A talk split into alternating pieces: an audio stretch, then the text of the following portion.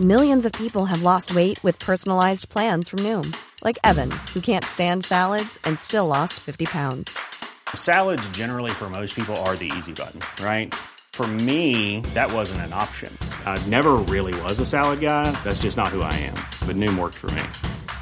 Get your personalized plan today at Noom.com. Real Noom user compensated to provide their story. In four weeks, the typical Noom user can expect to lose one to two pounds per week. Individual results may vary. Burrow is a furniture company known for timeless design and thoughtful construction and free shipping, and that extends to their outdoor collection. Their outdoor furniture is built to withstand the elements, featuring rust-proof stainless steel hardware, weather-ready teak, and quick-dry foam cushions. For Memorial Day, get 15% off your Burrow purchase at burrow.com slash ACAST and up to 25% off outdoor. That's up to 25% off outdoor furniture at burrow.com slash ACAST. When you're ready to pop the question, the last thing you want to do is second guess the ring. At Bluenile.com, you can design a one of a kind ring with the ease and convenience of shopping online. Choose your diamond and setting. When you find the one, you'll get it delivered right to your door. Go to Bluenile.com and use promo code LISTEN to get $50 off your purchase of $500 or more. That's code LISTEN at Bluenile.com for $50 off your purchase. Bluenile.com code LISTEN. Who's Marianne going to the debs with? I don't know. So maybe no one will ask her and she just won't go. Yeah. And you don't think maybe you should have asked her? Seeing as how you fuck her every day after school? Vital language to be using. Well, feel free to explain in your own words, Connell. What exactly is the arrangement? Marianne comes over to our house, you have sex with her, and then she's not allowed to tell anyone. Is that it? Does that mean allowed? Do you talk to her in school? In front of your friends, are you nice to her? Would you say hello to her even? I doubt she cares if I say hello to her. You're fucking her. Can you stop saying that? You're fucking her, and you wouldn't even say hello to her in public. It's not like that. You're twisting it now. What are you afraid of? What people would think of you if they find out you liked her? I tell you what I think of you. I think you're a disgrace. And I'm ashamed of you. Um, where are you going? I'll get the bus home. What are you talking about? Will you act normal, will you? If I stay in the car, I'll only say things I regret. Matt. Syndicate, a film and TV podcast. From our screens to your watch list, we gather to share and discuss your next favourite. Join us as we want you to spend less time scrolling and more time watching. And now, here's your host, Armand Haddad. Hello and welcome to another episode of Syndicate. I am your host, Armand Haddad. Welcome to season two. This season, we're exploring the cinematic adaptations of beloved stories. Today, we are looking at the TV adaptation of Normal People by Sally Rooney. But before we explore a funny thing called love, I am joined by two very special guests. Please welcome to the Cinematic Roundtable the hosts of Cinema Chicks, Hope Johansson and Madeline Rancourt. Welcome to the show. Thank you so much for having us. We're very happy to be here. So, so exciting. I this is our first podcast that we're joining, so I just I can't wait. Awesome. Yeah, swapcasts are fun and I'm glad you two are here. Since this is your first time on Syndicate, could you tell our listeners more about your podcast? How did this all start? Yeah, absolutely. I'll go. Hope and I, we met last year. We both go to Marymount Manhattan College on the Upper East Side in Manhattan. And Hope is a directing and acting major, and I'm an acting major with a com minor. So both of us were taking acting class together. And I don't even know how it really started, but I think just through like seeing each other's Instagrams and a little bit in class, like every time we got a chance to talk, we would kind of talk about films. And then during quarantine, I really was like posting a lot about like what I was watching and stuff like that. And of course, there was so much time to do whatever you wanted. And I was listening to so, so many podcasts, going for walks. And Hope messaged me and was like, wouldn't it be so fun if we started a podcast together? And I was like, oh my gosh, I've literally been thinking about starting a podcast, but I just didn't know what. Like my sister and I thought, oh, we should start a podcast, but what are we going to talk about that's like interesting and that we know about? And Hope and I, where we have backgrounds in the entertainment industry more in acting, but in directing, we also love film and, and study that in school. So we were like, you know what, we got to talk about films on this podcast. So it kind of started from there and it took a little bit of time for us to like get settled in back into school and Hope was moving and we're in different places. So figuring that out. And I think I speak for both of us. Neither of us are really techie. So that's been a little bit of a, um, a hurdle to go over, but it's been really, really great. And we launched our first episode in December, and we have well, we have a couple bonus episodes, but we have about 10 episodes released. And we've just been having so much fun with it, meeting amazing people, talking to more people in the film community. And it's just been really great networking. And I'm having so much fun with it.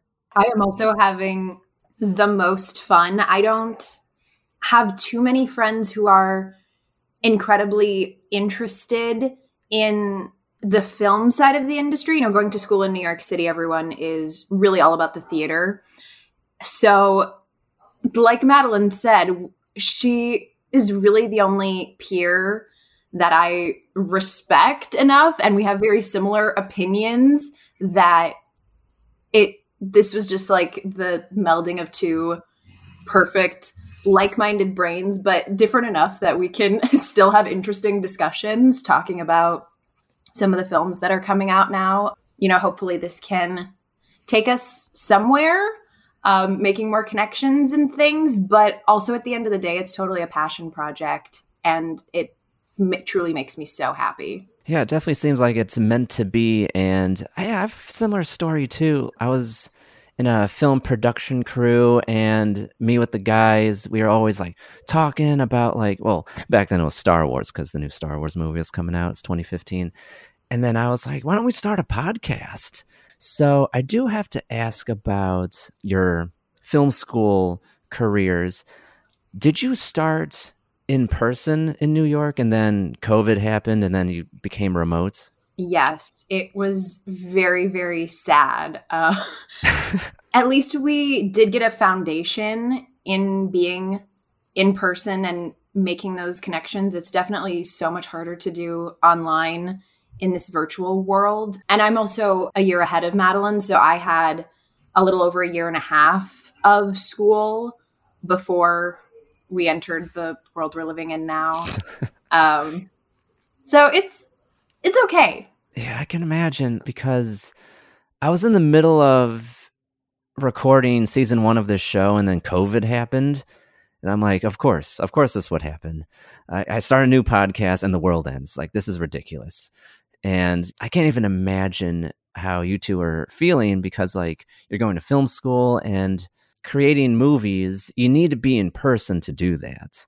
And with COVID, we couldn't be near each other at all. And so that kind of halted the entire industry for you guys. It's very difficult to finally come to terms with, but right. because we've been going through it for so long now, it is right. Something that I am grateful for in a sense because it has pushed me to be more creative and to start thinking outside the box and focusing more on what I want for my future as opposed to what everyone around me is telling me. And I truly don't think Madeline and I would be here today had uh, COVID not happened. So that's that's a small blessing. As every door closes, another one opens. Because like with creativity, because you're creatives, you always have that itch. And I relate to that too as a designer. Like I always have to do something creative. And since you couldn't act on the regular, create a podcast. And I think that was a, a great transition. So I do have to ask being actresses, does that give you a unique perspective into film or the movies that you watch?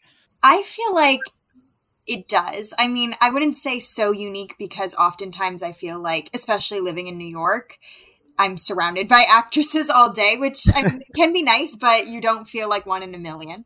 But I think within the realm of discussing films, I think that one thing Hope and I really enjoy talking about on our podcast, especially because we're cinema chicks and we're two females and we love talking about like female performances, is especially we almost have a different lens I'd like to think where maybe we're not coming in so much from a technical side, but Hope where she's coming in with more of a directing side and acting. And I'm an acting major. So I think the way that we look at it is maybe a little bit more through a storytelling lens rather than like I think everything I look at in a film is more how does it serve the story and how is it propelling that forward and a big thing that I've learned in my training at school is when creating a film, why this story, why now? And that's something that when creating my owner, I go back to all the time. And I think we've kind of hit a trend where the films on our podcast that we review that we maybe aren't five stars, we're not huge fans of, they tend to be, I always realize that it's the ones that I'm like, I don't really know why this story was told now. So I think coming from a coming from a different lens within the industry, and I just think of myself when working on a project, why do I want to share this? It kind of makes me think about, you know, why did these people sign on to this project and what are the points that I feel like really show a strong performance. Like we just reviewed Promising Young Woman, and that was a performance by Carey Mulligan that I think both Hope and I are obsessed with. And there's just moments in it that as an actress, I pick up and I'm like, wow, I can tell that she really did her work. Like we talk about how she's tapping her fingers and she's doing all these small behavioral things that maybe would go unnoticed and just seem like a human characteristic but as an actor it takes so much to break down that i'm in front of a camera i'm in front of a camera and go back to those natural things that maybe Carey herself wouldn't do, but this character would because of her history and her trauma. So right. I think looking at films within that lens, I hope is a different you know, a little bit more of a niche within this film podcast industry that we're both actresses, but I have fun with it. Yeah. It's very important to highlight different perspectives and different lenses when looking at these films because we do all come from different walks of life, uh, different life experiences, which makes us look at film differently. And that's why I invite the people on syndicates because like I want to have a diverse group of thought going on. I didn't want like an echo chamber. I didn't want like all the same thought. I want like different thoughts. And that's what makes film so unique because we all come at it differently and we all like say like we're three different people right here and we're about to talk about normal people in a bit and i'm sure we all have three different perspectives on it even though it's one medium so yeah, that's kind of like the magic of cinema. Absolutely. Speaking of perspectives, Madeline, as a filmmaker, you just made your directorial debut, and, and that is Seul, which is, I would say, a love letter to French New Wave. To get started, um, what were your inspirations with your directorial debut? Because I do see one big influence, but I want to hear your perspective first. No, I would love to hear also what you have to say, but I created it for a class, and it was a class about the style and genre of cinema and TV.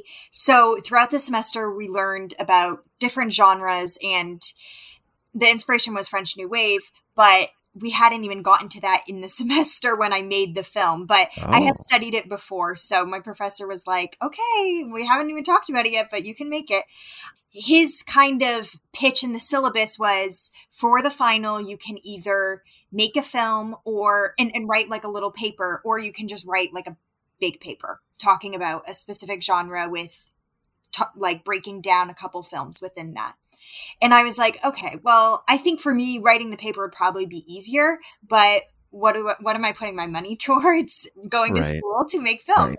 so i decided that i wanted to make make the film and go with that side of the final project ideas and his concept in the syllabus was working with like doing a modern version of Rapunzel. And I didn't realize until talking to him later in the semester that that was just like him throwing out ideas. We didn't have to do that. But when the class started, I was like, oh, this is it. So I was cu- racking my brain. How do I come up with like Rapunzel, but modern? I came up with so many different concepts. But the French New Wave is my favorite period in film because I love just French culture and I love that time and just history. So it just kind of felt natural to go with that. And I didn't want like this girl with long locks. I didn't want it to say Rapunzel, um, yeah. which I, I did think about that. search Rapunzel French versions and all this, but I decided just to pull inspiration from that story of a girl in isolation and just having herself. And then I, as I was thinking about that, I was like, wow, I really relate to this because of quarantine. So it just kind of felt timely in that way of I think a lot of us have had a really long period of time where we are alone and we're not seeing other people and we've had to reflect a lot at least for myself. So that was mostly my inspiration going into it. And then of course some of my favorite like french new wave films. I was really inspired by breathless by godard. That's like i thought so thank you i'm glad that translated because that is my favorite favorite movie of all time. I try to emulate some of those things, but also make it my own. And also, I mean, at the end of the day, this was made for a class and it was also made to share with my friends and family who maybe aren't so versed in French New Wave, which is totally fine. I completely get that. But I wanted it to still translate to a modern audience. And so that was kind of where I kind of dove into the project. I do have to say, you just blew my mind because I did not see the Rapunzel allegory in there at all, but like you explaining it and you revealing that, I'm like, of course. Oh, of course it's like Rapunzel because like Rapunzel, she was isolated because of being stuck in the tower and you can't leave and she grew out her hair to escape. But yeah, I definitely saw the breadcrumbs of Breathless in your film because of the editing style. And I know you didn't edit it, but you still directed it. Mm-hmm. So all the shots are, you know, from your brain. Um, there's good use of jump cuts. It's handheld, black and white. I'm really impressed that you did get all the nuances of French New Wave, and Godard is definitely all over your short film. And I was, yeah, yeah, I was very impressed. Thank you so much. That means that means a lot. I think especially being in isolation and, you know, we're on we're on the ends of it, but I haven't been able to really talk to anybody about it other than like sharing it on Facebook to my friends and family, which like I said, they, you know, don't have maybe as much knowledge of French New Wave. So hearing from somebody that does and that they recognized it, that's really nice. Thank you. You're welcome.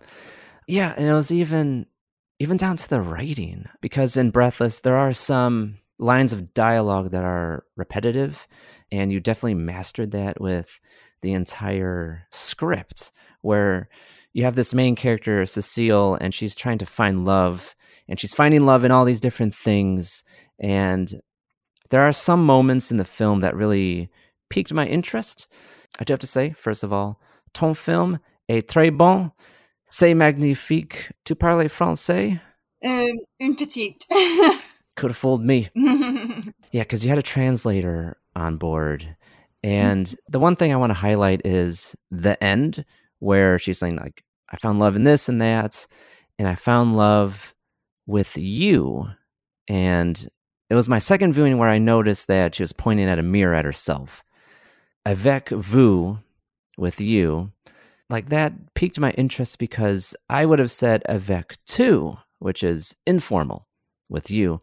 But you chose to say avec vous, which is formal. And that's why I love the French language so much, is because you do have that differentiating in conjugation because we don't have it in English. You know, mm-hmm. you is you.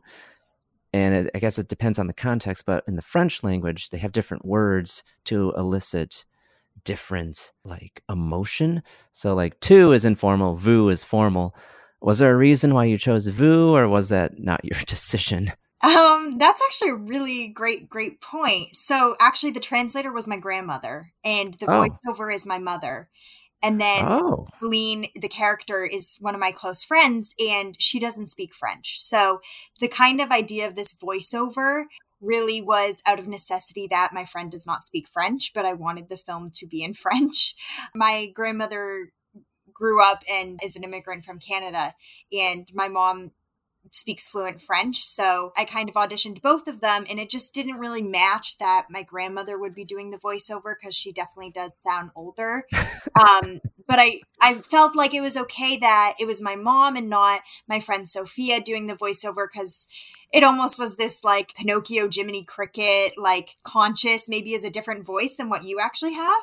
So I kind of played with that and gave myself that little levity. I thought it was her voice, to be honest until she spoke for that one line of dialogue. Yeah, yeah. So that was another nice part about making this was my mom is back home in Maine, my grandmother is in Florida. So kind of like zooming and hey, can you translate this? Can you translate that? So I wish I could say that that was intentional or that I have some great idea why we use the formal form of the word, but honestly, I think that was just my grandmother's translation.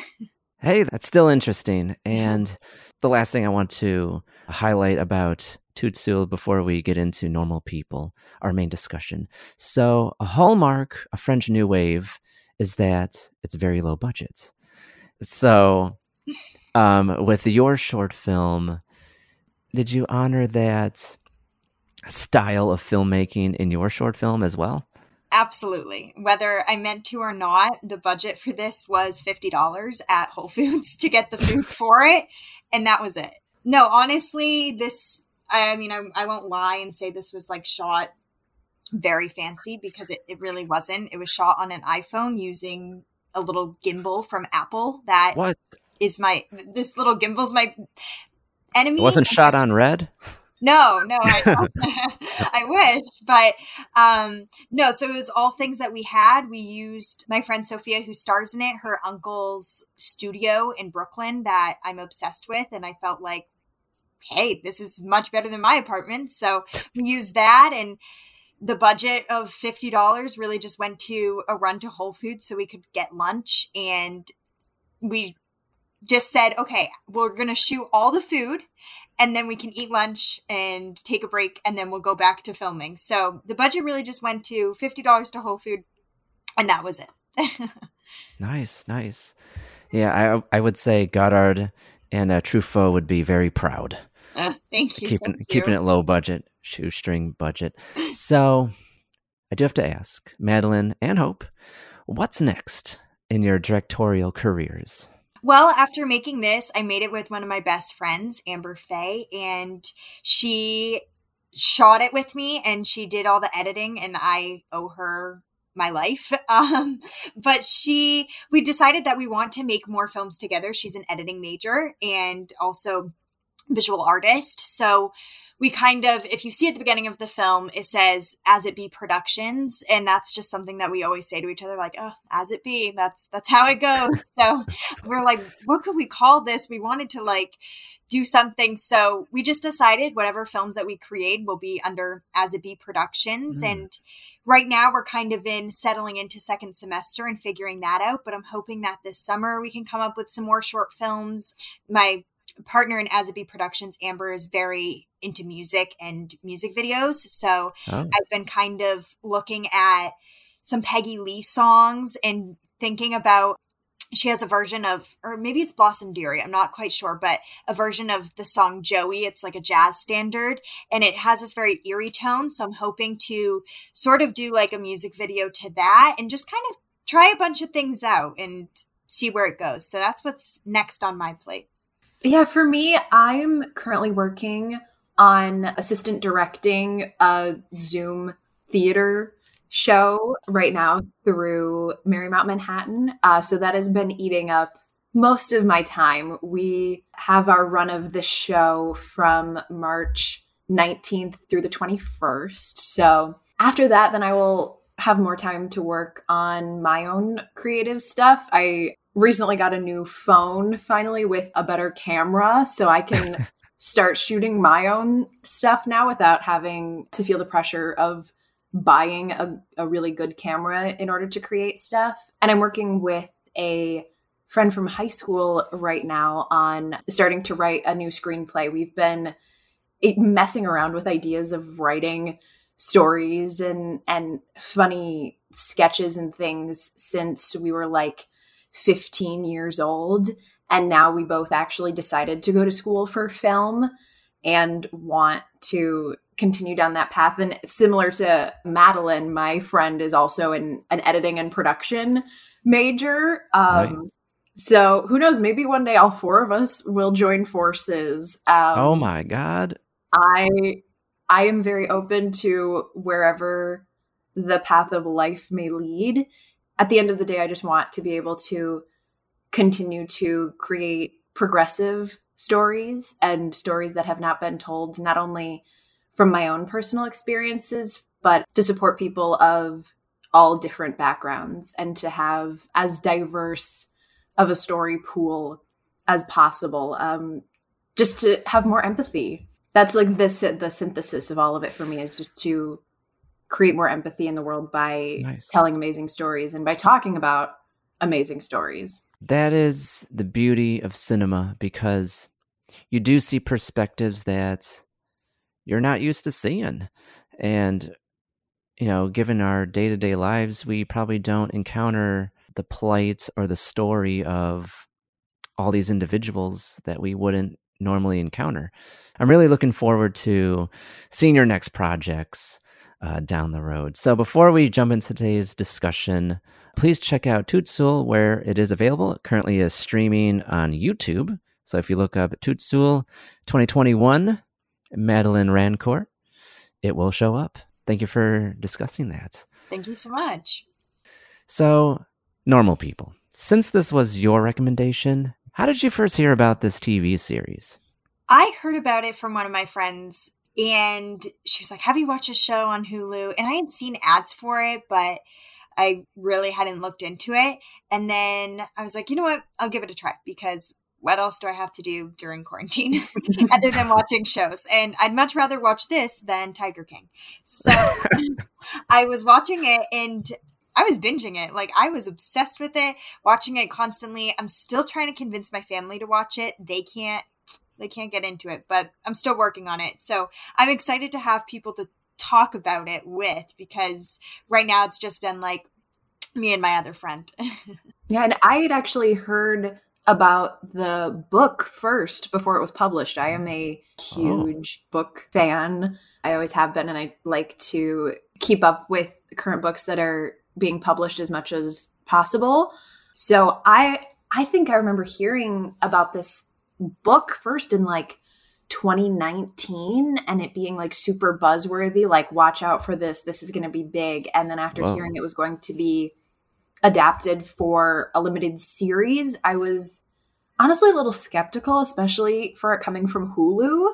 I was like mm, i don't I don't know. Like if they would have told me HBO Max, uh, Madeline and I are huge fans of HBO Max. If oh, uh, oh I heard who, who have listened to the podcast, yes. Um, so I, w- I was very scared because I I did really love this story, and I think it is such a true to current life telling of how relationships go. I see a lot of myself in these characters so I, I was really nervous going into it, but honestly, this is one of the best book to screen adaptations I have seen, I think, period. Yeah, and I would say that's probably because Sally Rooney is so involved with this show. Right. Like, I read the book first and I heard about this show because of your recommendation.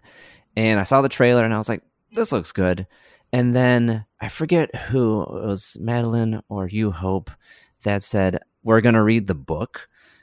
and so I looked at the book and I was like, okay, this is short. I could knock it out. So I read the book first and then I started watching the show and I was surprised on how faithful it was to the source material. And I saw in the credits written by Sally Rooney. I'm like, well, that's why. Mm-hmm. Like she's mm-hmm. she's involved with the show and it makes sense. And I could see it because a lot of the dialogue is lifted from the pages of the book. On the other hand, I watched it first and then read the book in preparation for this. And mm-hmm. I Hi, this is Craig Robinson from Ways to Win, and support for this podcast comes from Invesco QQQ the official ETF of the NCAA. Invesco QQQ is proud to sponsor this episode and even prouder to provide access to innovation for the last 25 years. Basketball has had innovations over the years too. We're seeing the game played in new ways every day. Learn more at Invesco.com slash QQQ. Let's rethink possibility. Invesco Distributors, Inc. Hiring for your small business? If you're not looking for professionals on LinkedIn, you're looking in the wrong place. That's like looking for your car keys in a fish tank. LinkedIn helps you hire professionals you can't find anywhere else, even those who aren't actively searching for a new job but might be open to the perfect role. In a given month, over 70% of LinkedIn users don't even visit other leading job sites. So start looking in the right place. With LinkedIn, you can hire professionals like a professional. Post your free job on linkedin.com slash people today. Felt like also coming from an acting perspective, I appreciated it so much because when reading the book, I felt like I was reading the script to the show. Mm. And I was like, I like I know these lines that I'm reading because I've heard them already. So I really appreciated that because I also often think about I watch interviews with actors and talking about how they made an adaptation from a book and they'll say like oh the book was like my bible and i kept rereading it and highlighting and finding new things every time i read it and it really made me admire the performances that uh, paul and daisy have in this because i just also seeing it first when I'm reading the book, I can't picture anybody else in those roles personally. I just am like, wow, I think they really hit the nail on the head. And like you said, I think that's really because Sally Rooney had such a heavy hand in this project. And I think it really shows. And I just, I appreciated that they stuck true to it because if they had changed anything, I don't really know what it would be. And I don't think it would have had the same like realistic charm that it does. Right. There are some changes here and there, very minor, but the main beats are the same, going from book to the TV show. Mhm. Before we go any further, listeners of Syndicate know what time it is. Please stand clear of the closing door. So, since this is your first time on the show, what we like to do on Syndicate is called the 60 second elevator pitch. For those that don't know, when you're selling a movie or TV show to a friend, you really only have 60 seconds to do so. And since I have two guests, we're going to chop that 60 seconds into 30 seconds each. So, Hope, you are going to start first. And then, Madeline, you are going to finish Hope's pitch. So, you're going to summarize the entire plot of Normal People while avoiding major spoilers in 60 seconds. Are you two ready? I think so. All right. All right, we're going to start in three, two, one, go. So, Normal People follows the story of uh, a boy and a girl, Marianne and Connell, from when they meet in secondary school or high school through to uh, their lives in their young 20s. Madeline, go. uh, throughout this time, we see them going back and forth in the relationship, which is very realistic to real life relationships. They go through breakup, they go see each other, they see other people. Uh, they go study abroad. It's this very real college experience. And in the end, you'll have to watch it, but you'll have to see if they end up together or not, because I think the whole show kind of is this back and forth, and you'll have to watch to see if they end up together. Yes, with two seconds to spare. It's a pretty simple story. It's about this romance between Connell and Marianne, and it takes place in Ireland. With Marianne and Connell, this is a very interesting relationship dynamic they have. And, you know, as you said, Hope, they meet in primary school or secondary school. It's high school. And what's interesting with them is that they both come from, I guess, the American perspective, two different social hierarchy classes. Do you think this is a very accurate representation of how high school relationships are in general? I think so. I think what I find most interesting is that their economic statuses are the inverse of their social status in high school. Right.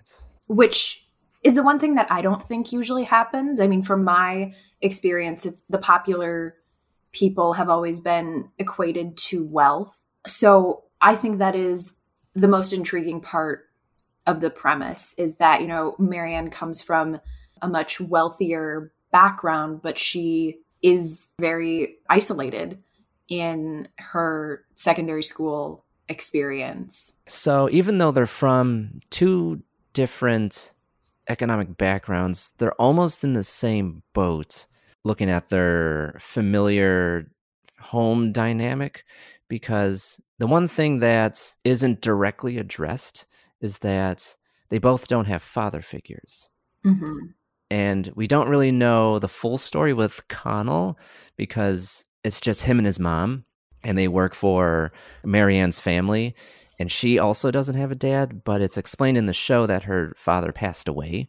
Even though that's in the background, I think that really shapes their life experience. Yeah, I would agree. I felt like I could really relate to the fact that Connell and Marianne both are really independent. And I think that kind of stems from them coming from these almost broken families and having to fend for themselves and i think that really translates through their relationship of they do want to be together at times but they also know that they'd be okay not being together and not having each other because they're such independent people but also i'm a huge believer in what you grow up seeing in relationships absolutely influences your future relationships and where Marianne grew up with a father who I believe he was not good to her mother. And then whatever happened with Connell and his mother and father you know that that sets an example when you're young. That's the first relationship that most people know. So i think the fact that they don't really know exactly what they want in a relationship or how each other can fit into their own lives i felt like was really truthful and i i liked that it wasn't i never felt like sally rooney was trying to force these two characters together because that's what the audience wants i mean the whole time i was watching it i was like please get back together please get back together every time when they were apart but I mean, that also keeps you excited. And it just, there were moments where I'm like, oh, it doesn't even make sense why they're not together right now. But that's how life is. I feel like sometimes you don't, everyone else is like, why aren't these people together? And, you know, these sort of outliners of relationships kind of looking in, being like, oh, they're so good together. And I felt like that was really truthful. And that was one of the things about this that reading the book, it just, I'm like, how did Sally Rooney, how was she able to translate this to a page and then later on translate it to the smaller screen for Hulu? And it almost reads almost like a documentary at times because it just to me it felt so truthful and raw. Yeah like it highlights the fact that relationships aren't tidy. Like just like with life they're messy and they can be really messy because there isn't a handbook for relationships. There isn't a, an instruction manual for love. And you just have to figure it out as you go. And you really need those support systems to shape you and to mold you into the person you are and the person that you show to others and you treat to others. And with Marianne and Connell, they don't really have good support structures in their life. Connell's friends aren't great.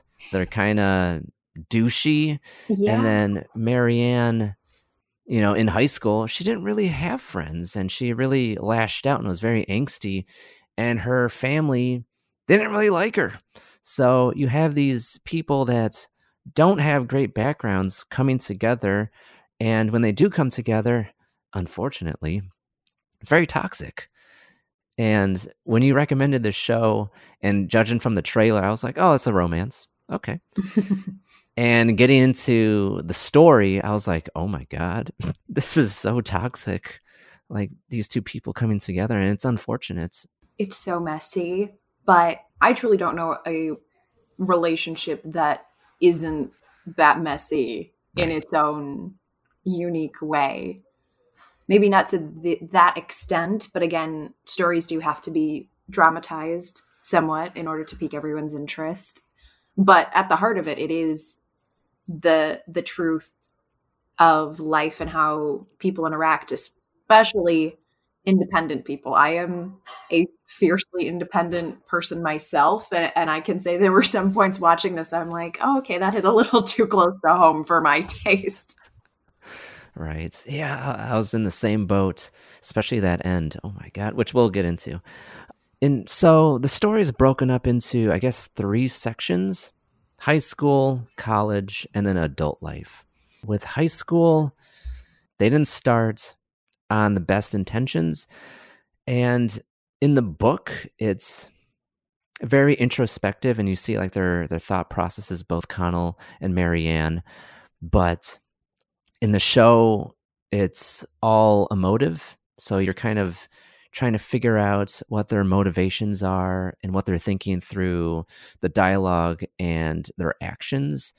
And I feel like in the beginning, I, I do have to say, it's Connell's fault because he wanted to keep this relationship a secret. And I think setting that precedence kind of muddied the water right out of the gate. Yeah, I agree. I think that was something that watching it, I was like, oh, I don't understand why. But I think both of them are almost like these shy and timid people in some ways and a little bit more introverted and reserved. And I don't think they're the type of people, even though Connell is in this, you know, maybe a more popular friend group, I think he is a little bit more quiet and he doesn't want to share his private life so much it was so interesting to see because we see them privately together and then we see them especially once they go into college how their relationship functions when other people are around and how connell will treat marianne like when they're in high school and they go to that fundraiser and just these these moments where just those two people how they really connect and then when they're separate it's like the world can't know this sort of secretive thing but I think, like Hope was saying, that maybe was a little more dramatized for the sake of it being a book and a TV show. I think that kind of kept the audience on the edge of their seat like, oh, like when are they going to finally share this with other people and when are they going to be a little bit more open to being with each other? Right. That secrecy and like Connell definitely has some intimacy issues.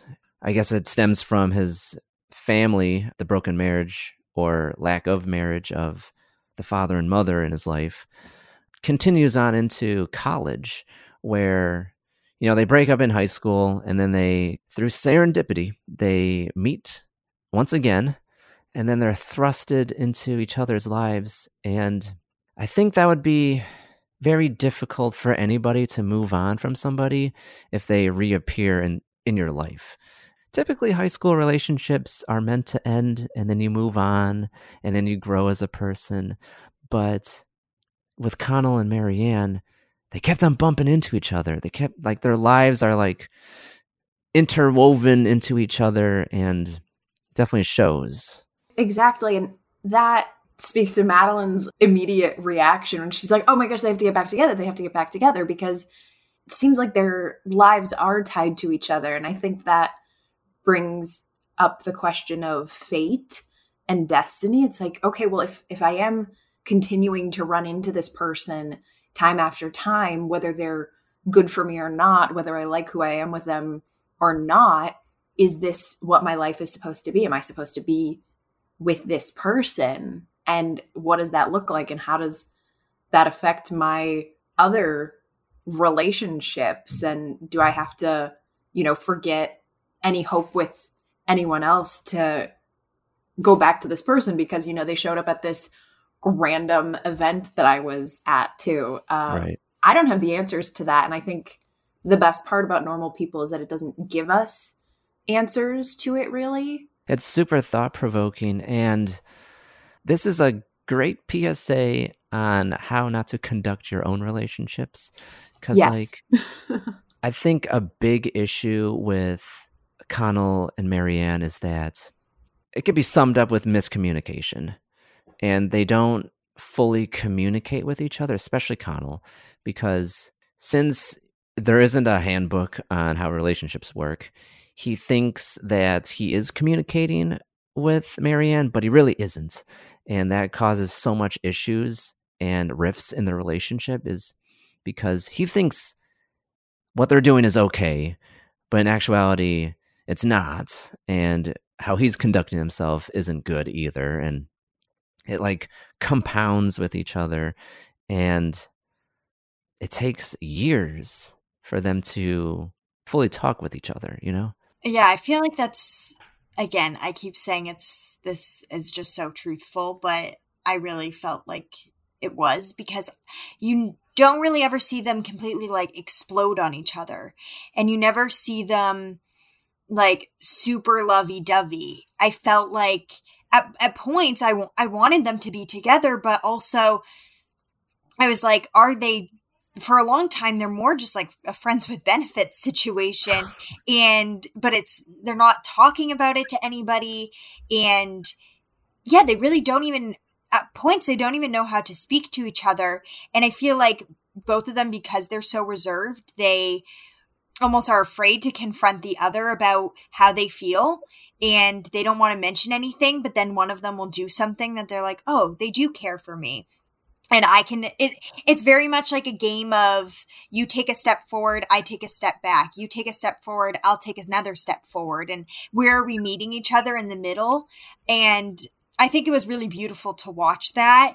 Also it's for me and and I think Hope can relate as well where we are in this time period that they are in watching this uh, during my freshman year of college, just coming out of high school, I could understand that high school relationship that they're having. And I could understand this start of college wanting to kind of move on from your past, but it's inevitable. They're connected to each other and they still see each other, like you said. And is it a question of fate or do they move forward? And I think this reached me at a really great point in my life which i'm kind of grateful for because i'm in the same milestone time frame as them so yeah, I'm a huge fan. I could keep going gushing about it. No, it's a it's a great show, and I was surprised on how good it was, and I was surprised on how much it moved me, especially the ending. And reading the book first and then going into the show, I kind of know the main beats. I know what's going to happen, but like seeing it on display on the screen, watching it, it's a completely different experience. feels like you're seeing, you know, a window into these people's lives. Like it's so natural and the chemistry between the two actors is so great. I do want to highlight that as the characters progress, they change.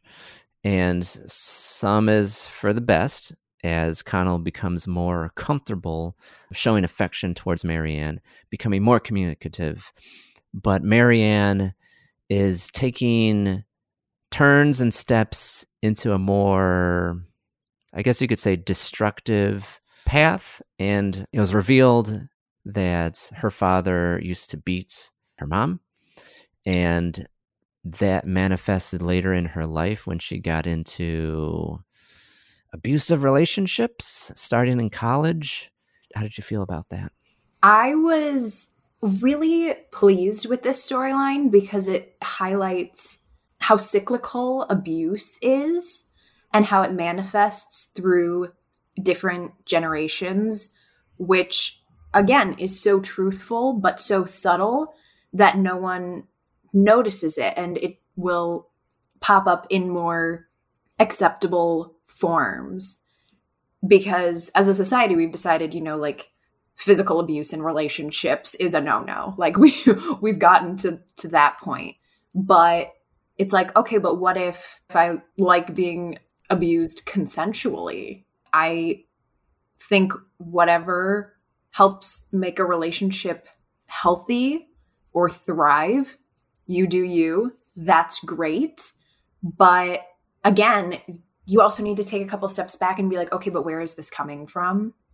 And I think in a really subtle way, Sally Rooney wrote that into this story, which is so smart and so genius and like a cue I want to like put in my mind to think about when I'm developing characters too. It's really, really smart and so much more telling than anyone can consciously realize.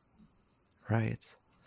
And Sally Rooney, when she wrote the script and the book, she took it to the next level where Marianne wasn't into it just, you know, out of like a fetish reason. It was that she felt worthless as a person and she wanted to feel that physically that she is worthless because of all the events in her life that were going wrong and all her relationships are not working out for some reason and she's trying to navigate this strange world of romance and she's not understanding why and she really likes Connell but Connell is being Connell you know hmm. not being there for her.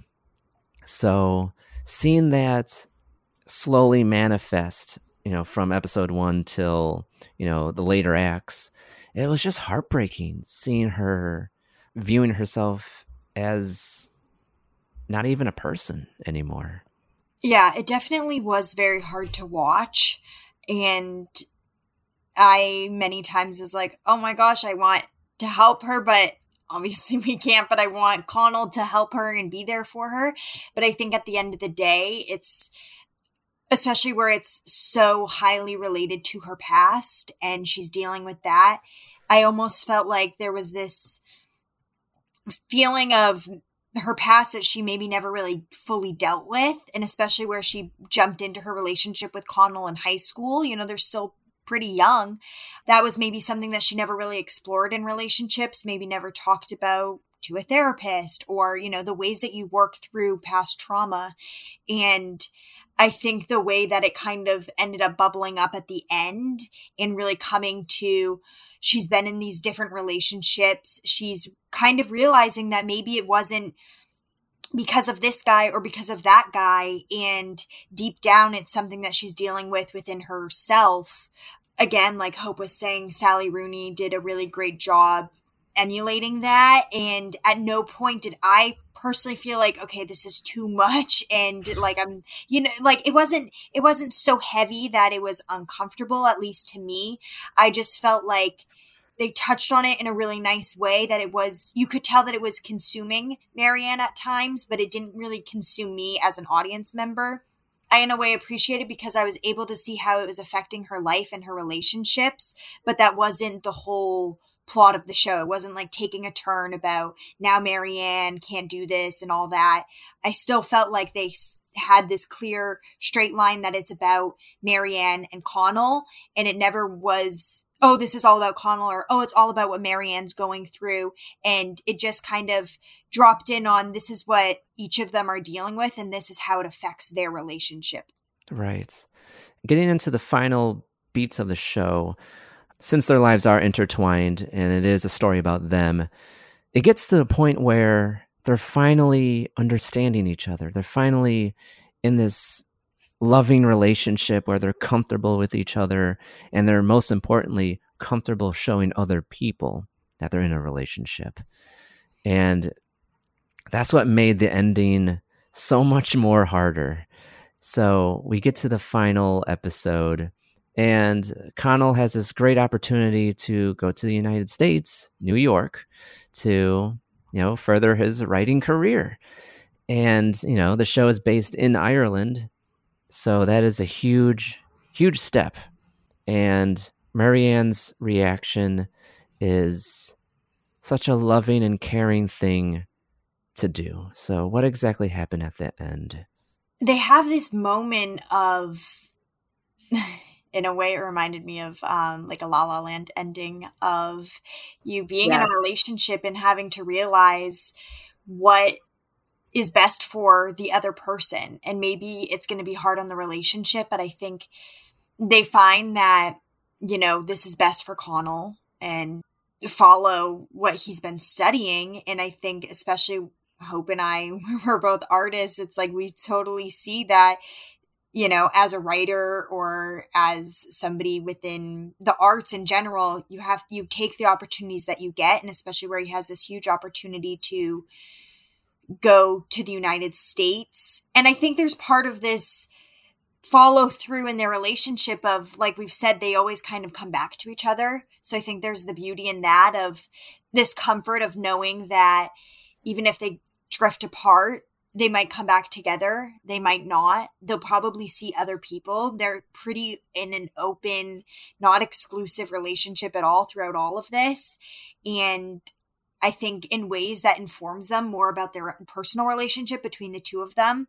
I don't know. I would love to see this continue. I I'm a little greedy and I want to see more of Connell and Marianne. And I also love the performances that they give. And I just want to see more. But yeah. I also understand that this is based on a book and this was a limited series. So I'll let the characters rest and I'll just keep rewatching it. But I would love to know the rest of their life. I want to right. see how it all plays out. But I would too. But I almost want to keep that to my imagination mm. too, because it was such a good, faithful transition from book to screen. I don't want some other kind of writers to come in and just like decimate any hope I had for these characters.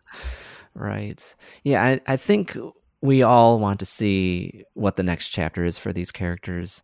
And I think we're all in the same boat of we want them to get back together and to be together for life, but life has other plans. And Marianne chose the very adult decision of ending this relationship. And you know even though they do love each other very deeply and Connell one of his final lines is I'll never love anybody as much as I love you. And that's just so, so heartbreaking. Like what I said earlier, there are things in life that no one teaches you. You just have to experience it yourself. And this is one of the things, which is relationships have their time and they end, just like with everything. Everything has its time, everything must end because then things will get started after that. As one door closes, another one opens. And it is true. Connell will probably never love anybody as much as Marianne, but there's one thing I would say he's not prepared for, which is he's going to learn to love somebody even more than Marianne. Mm. Like he'll still always love Marianne, but he'll learn to love somebody even more. I hope so.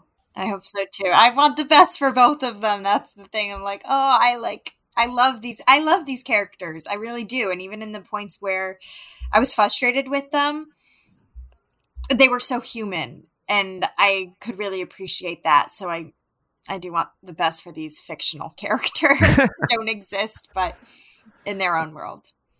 Exactly. So to close the show here on Syndicate, we like to do one reason why. So starting with you, Hope, what is the one reason you would give somebody to watch Normal People? I would want someone to watch normal people to learn more about themselves and maybe see how they operate in a relationship through these characters. For me, I would, the one reason I would give somebody to watch this show is to see such a truthful relationship be played out throughout a span of years. I feel like I know so many people in my personal life that Mom deserves the best, and there's no better place to shop for Mother's Day than Whole Foods Market. They're your destination for unbeatable savings, from premium gifts to show-stopping flowers and irresistible desserts. Start by saving 33% with Prime on all body care and candles. Then get a 15-stem bunch of tulips for just $9.99 each with Prime. Round out Mom's menu with festive rosé, irresistible berry chantilly cake, and more special treats. Come celebrate Mother's Day at Whole Foods Market. Hey, it's Danny Pellegrino from Everything Iconic. Ready to upgrade your style game without blowing your budget? Check out Quince. They've got all the good stuff shirts and polos, activewear, and fine leather goods, all at 50 to 80% less than other high end brands. And the best part? They're all about safe, ethical, and responsible manufacturing. Get that luxury vibe without the luxury price tag. Hit up quince.com slash upgrade for free shipping and 365 day returns on your next order. That's quince.com slash upgrade. Planning for your next trip? Elevate your travel style with Quince. Quince has all the jet setting essentials you'll want for your next getaway, like European linen premium luggage options, buttery soft Italian leather bags, and so much more. And is all priced at 50 to 80% less than similar brands. Plus, Quince only works with factories that use safe and ethical manufacturing practices. Pack your bags with high-quality essentials you'll be wearing for vacations to come with Quince. Go to quince.com slash pack for free shipping and 365-day returns. sometimes in TV shows and books, relationships can be extremely glamorized. And I feel like this is one where it's messy, but it's beautiful because it's messy. And that was one takeaway that I had. And I would recommend this to anybody who is going through a relationship like that or just needs to see a relationship like this. I think maybe it sounds silly, but it informed me about relationships and different relationships, whether it's fictional or not. So I would recommend this really to anyone, I think. Yeah. And then for me, you can't have beauty without tragedy. This show is definitely a take home project because it's not only entertaining, but you can apply it to your own life. And there are lessons to be learned from this screenplay.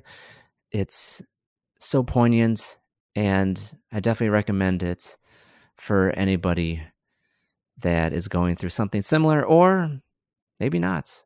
It's a good snapshot into a very relatable life that a lot of us live.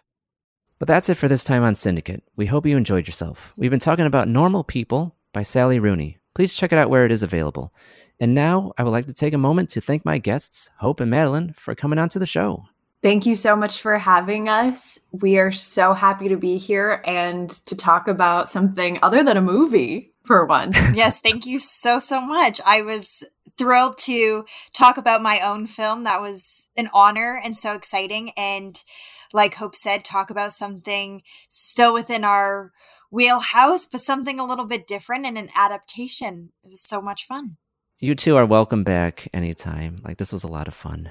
We would love to come back. Absolutely, yes. any day. Awesome. if you'd like to hear more of Hope and Madeline on Cinema Chicks, please check them out where fine podcasts are available or follow them on Instagram at Cinema Chicks Podcast. But if you'd like to keep the conversation going, please add us on your favorite social media platform at Cinedicate. That is C I N E D I C A T E Cinedicate on Instagram, Twitter, Clubhouse, Facebook, and Letterboxd. If you have any questions or film recommendations, please email us at info at cinedicate.com or visit the website cinedicate.com. And until next time, stop that scroll and spend more time watching. Au revoir.